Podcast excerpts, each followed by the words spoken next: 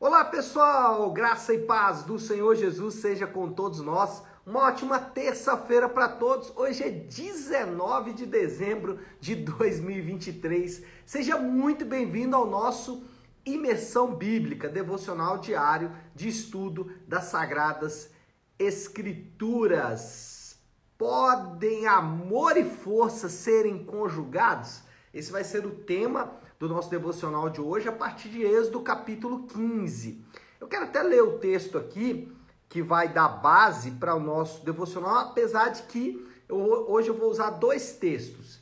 Esse aqui vai resumir muito bem o capítulo e depois um outro texto que a gente vai é, pegar nele para poder explicar o contexto geral. Então, o texto base é Êxodo 15, versículo 1, que diz assim: Então Moisés e os israelitas entoaram esse cântico ao Senhor.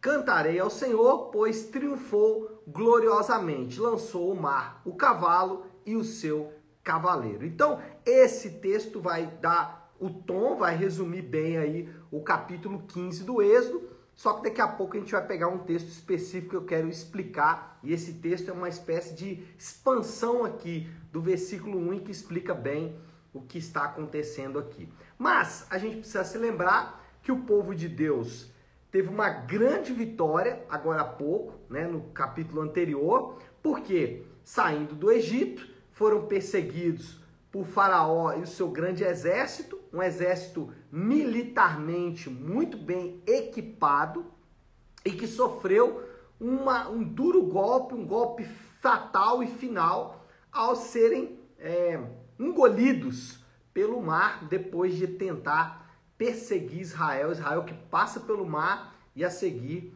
o Egito é então engolido pelo mar e seus cavaleiros, praticamente toda a cavalaria ali do exército do Egito foi morto sem que Israel pegasse em nenhuma espada. Então o povo de Deus agora no capítulo 15 celebra a vitória final de Yahvé com a chamada canção do mar. Né? Essa música que foi produzida aí por Moisés, ela é dividida em estrofes. E se você tiver aí com a sua Bíblia aberta, você vai perceber que a primeira estrofe, ela divide ou ela apresenta o Senhor como guerreiro e defensor de Israel. Ele vai ali do versículo 1 até o versículo 5. Eu quero destacar o versículo 3. O Senhor é guerreiro e o seu nome é Senhor. Então ele apresenta Yahvé como o guerreiro e defensor de Israel. A segunda estrofe, que é do versículo 6 até o versículo 11, que essa Bíblia minha aqui não está dividida, deixa eu, deixa eu ver se a outra aqui tá. Ah, aqui, essa outra tá. Do versículo 7 até o versículo de número é, 11, é isso mesmo? Isso, do 7 ao 11 é a segunda estrofe, e aí, nesse caso, Iavé, ele é, tem o controle sobre todas as grandes forças. Na primeira estrofe, Iavé é o Senhor, guerreiro e defensor de Israel. Na segunda estrofe, ele tem um controle sobre duas grandes forças. As forças humanas, versículo 6, o Senhor, aliás, Senhor, a tua mão direita foi majestosa em poder. Senhor, a tua mão direita despedaçou o inimigo. Ou seja, a força do Senhor é contra as forças humanas e também sobre as forças naturais. Versículo 8. Pelo forte sopro das suas narinas, as águas se amontoaram. Terceira estrofe. O Senhor é superior a todas as divindades. 15 e 11. Quem dentre os deuses é semelhante a ti? Senhor. E a quarta estrofe é como se fosse uma estrofe escatológica, né? uma estrofe profética. Por quê? Porque ela antecipa eventos relacionados ao futuro de Israel. Olha aí, versículo 14 e 15 diz assim: As nações ouvem e estremecem, angústia se apodera do povo da, da Filistia. Os filisteus é, habitavam ali onde hoje é a região de Gaza.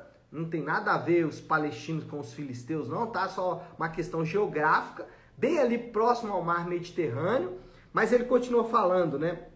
Ah, os chefes de Edom ficam aterrorizados, aí já é o outro lado, lado oposto, um, um está ao leste, outro está ao oeste, e aí ele continua dizendo: os poderosos de Moabe são tomados de tremor. Aí já mais um pouco ao norte, os moabitas. Então, o que ele está fazendo aqui é falando que as nações ouvirão e temerão ao povo de Deus, algo que ainda não havia acontecido. Então, aqui é uma estrofe profética mostrando exatamente o que irá acontecer nos próximos anos.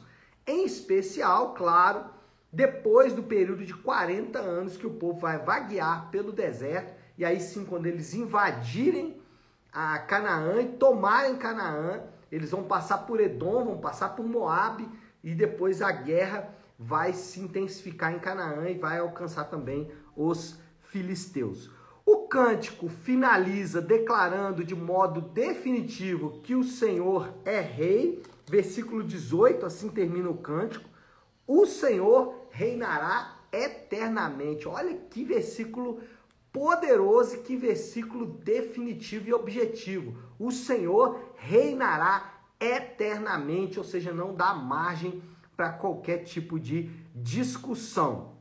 E nós temos também nesse texto a primeira menção explícita a Miriam, a irmã mais velha de Moisés, e faz alusão ao seu papel como profetisa. A primeira vez que Miriam é mencionada nominalmente, porque como a gente já falou é, lá no início da vida de Moisés, quando a sua irmã o acompanha ali na, no encontro de Moisés com a filha do faraó, a irmã ali que acompanha Moisés, alguns vão dizer que é Miriam, ainda que o texto não faz essa alusão, mas parece-nos sim que é Miriam.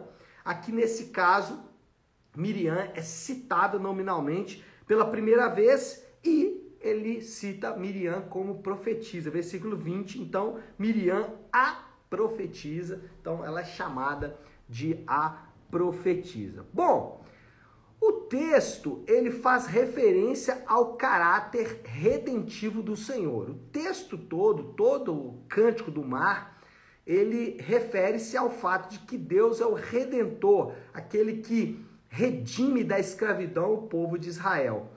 É, e esse texto é o clímax do cântico de Moisés. Que texto é esse? O versículo 13. Versículo 13 do capítulo 15, ele é o clímax do cântico de Moisés. Olha aí.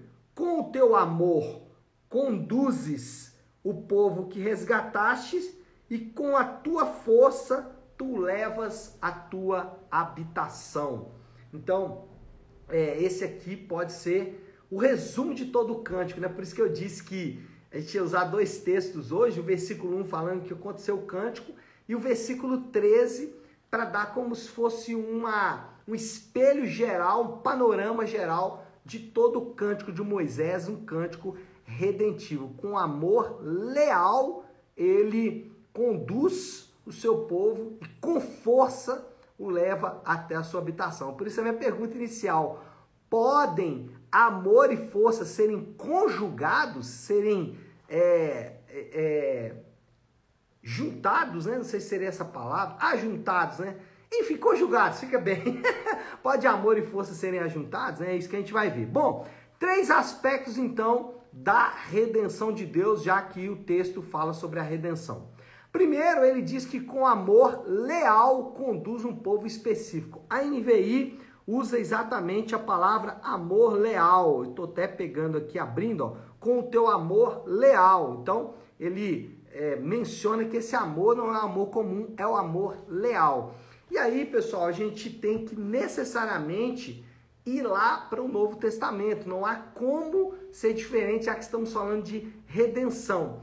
E a cruz é o símbolo máximo de amor de Deus para com os seus eleitos.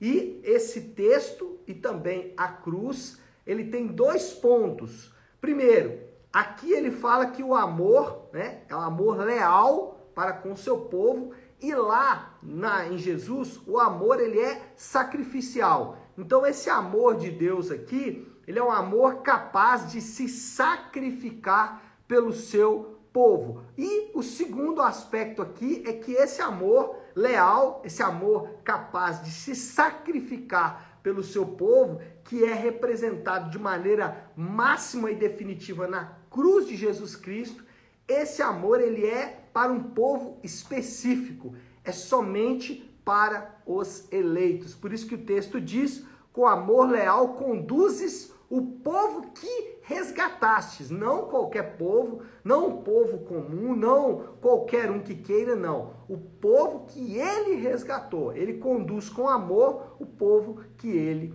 resgatou. Então, esse é o primeiro aspecto aí, com amor leal conduzes o povo que resgatastes. Segundo, com a sua força leva a cabo o seu intento. O texto diz: com a tua força, tu o levas. O levas quem? O povo, a tua santa habitação. Então, o que, que nós aprendemos aqui, mais uma vez fazendo um link lá com o Novo Testamento, é que nenhuma das ovelhas de Cristo vai se perder. Então, percebe aqui a construção do raciocínio de Moisés. Ele diz o seguinte: Deus amou seu povo, Deus resgatou o seu povo por meio do sacrifício. Né? Naquele momento ali não tinha ainda o sacrifício de Jesus, mas aqui a gente já está falando do plano completo. Então, ele resgata o seu povo por meio do sacrifício de Cristo, e esse povo que ele resgata por meio do sacrifício de Cristo é o povo que ele vai conduzir até a tua santa habitação. Lembra que Jesus falou que nenhuma das ovelhas dele se perderia? A ideia ali é de posse. A ideia ali é que o Senhor comprou um povo para ele e que o Senhor vai levar a cabo, vai conduzir esse povo até a tua santa habitação. E aqui, né, tem uma questão muito séria, porque às vezes a pessoa fica lutando contra Deus. Deus já é, já chamou, já falou, já mostrou, já e ele fica ali, né? Meio que aquela história que a gente sabe, né? O famoso desviado, né? Será que existe realmente desviado? Irmãos, preste atenção. Nenhuma das ovelhas do Senhor vai se perder. Ele com força vai levar o seu povo até a tua santa habitação. E lutar contra Deus é a mais inglória de todas as lutas de um indivíduo. É uma luta que não vai gerar nada de bom para você.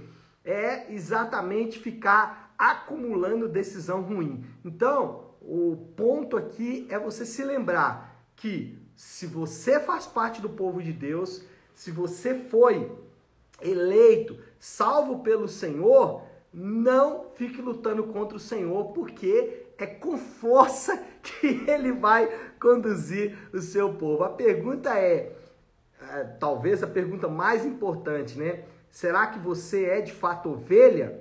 É. Será que eu sou ovelha? Porque a ovelha, irmão, ela obedece cegamente ao seu Senhor e não há a menor dúvida disso. Então, Deus vai com força levar a cabo o seu intento. Lembra daquele versículo em que Jó é, magistralmente, né? Aquela expressão que Jó magistralmente alcunhou, os planos de Deus não podem ser frustrados. Por isso que Jesus podia dizer que nenhuma das suas ovelhas iria se perder.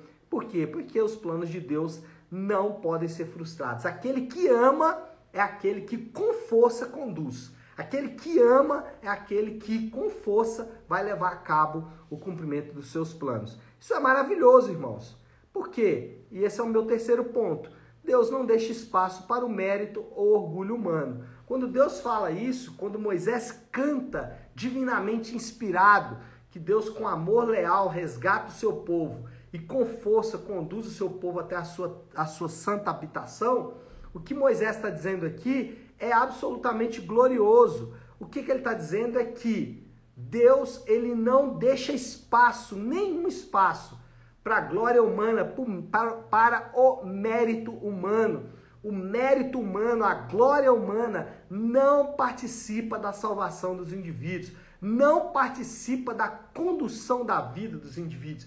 E esse é um ponto importante que eu quero destacar. Não existe separação entre salvação e vida cristã. Porque tem algumas pessoas que acham que são salvos pela graça, mas que podem viver é, pelas obras. Então eles até aceitam serem salvos pela graça, mas jamais viverem pela graça. Mas olha só o que o texto diz. O texto não dá margem para manobra. O que ele fala? Com amor leal resgatou um povo e com força conduz esse povo. A glória é de Deus, o mérito é de Deus, a força é de Deus, o amor é de Deus, tudo é de Deus. O cristão, né, ele tem a sua vida fundamentada no veredito de Cristo. Lembra? Está consumado. Então, o cristão, ele não desempenha um papel para chegar no final da sua vida e ver o que vai acontecer. Não. O cristão recebe um veredito, recebe uma sentença, está consumado. O cristão recebe essa sentença aqui de Êxodo 15, 13. Com teu amor leal conduze o povo que resgataste. Não está dizendo aqui que ele vai conduzir se você quiser, se você deixar, não. Ele está dizendo, vai conduzir o povo que resgatou. E com força vai levar a cabo ou vai levar até a tua santa habitação. Não existe espaço para glória humana, não existe espaço para mérito humano. Por isso que é afrontoso, por isso que é vergonhoso focar a vida cristã no eu. A vida cristã é focada em outro alguém que é o nosso Senhor Jesus. Moral da história, já para concluir, os crentes podem descansar seguros. Descansar seguros. Por isso que nós podemos descansar seguros. Nós podemos cantar em meio à tribulação. Por que, que nós podemos cantar em meio à tribulação? O guerreiro de Israel está conduzindo seu povo com amor e força. Por isso que o crente é seguro. Por isso que o crente pode bater no peito e falar: Eu tenho certeza da minha salvação. Por isso que o crente pode bater no peito e falar: Eu estarei com o Senhor naquele grande dia. Ele bate no peito com orgulho próprio? Não! Ele bate no peito com o orgulho de outra pessoa, porque existe um veredito sobre a vida dele. Existe uma sentença dada com amor leal e com força. O Senhor vai conduzir o seu povo. Então, esse é a nossa nosso grande resumo. Sabe por que, que você pode cantar em meio à tribulação? Não é porque você tem algum tipo de convicção subjetiva. Não, eu posso cantar aqui porque eu sei que de alguma forma Deus vai fazer alguma coisa. Não. Você pode cantar, sabe por quê? Porque tem uma promessa dele ele vai conduzir o seu povo. E aqui Moisés destaca o aspecto de que ele vai conduzir com amor e com força. Desafio do Léo, né, gente? Aplicação final aí. Chamada confiança, né, pessoal? Aqui é um chamado à confiança. Um chamado à confiança. Para você que é cristão, irmão, não tem nada que pode te abalar. Nada, absolutamente nada. Nada, nada, nada pode tirar sua alegria, nada. Porque Yahvé, com amor leal, Yahvé com força, está conduzindo o povo que ele salvou. Então, para o cristão, a, a, não confiança é uma, um ato de pouca inteligência. É, não confiar em Deus mostra é, um pouco de estultícia, é uma bobagem. É. E para você que ainda não tem uma aliança é, oficial, uma aliança real com Cristo, né? uma aliança verdadeira com Cristo, faz isso hoje, irmão. Faz isso hoje. Porque é mostrar sua confiança naquele que tem amor leal que te conduz. Tá certo, pessoal? Vamos orar, vamos colocar tudo isso aí diante de Deus. Se você puder, então, pare aí um instante o que está fazendo e vamos juntos buscar a Deus em oração. Querido Deus, Pai de amor e graça, Senhor, que texto maravilhoso, Pai. Como é glorioso nos depararmos com tão santa e gloriosa promessa. O Senhor, com teu amor e com a tua força, está conduzindo o povo que o Senhor resgatou. Pai, obrigado, porque nós somos ovelha do seu pastoreio. Obrigado, Pai, porque aprova o Senhor nos salvar. E como o Senhor prometeu, nenhuma das suas ovelhas se perderão. E isso é demasiadamente precioso para cada um de nós. Obrigado por essa promessa. Nós oramos, Pai, dizendo que rejeitamos toda e qualquer confiança que não seja a confiança plena em Ti. E assim oramos em nome de Jesus. Amém. Amém, pessoal? Bom, então é isso. Nós vamos ficando por aqui. Que Deus te abençoe. Uma ótima, uma excelente terça-feira para todos. Fiquem com Deus.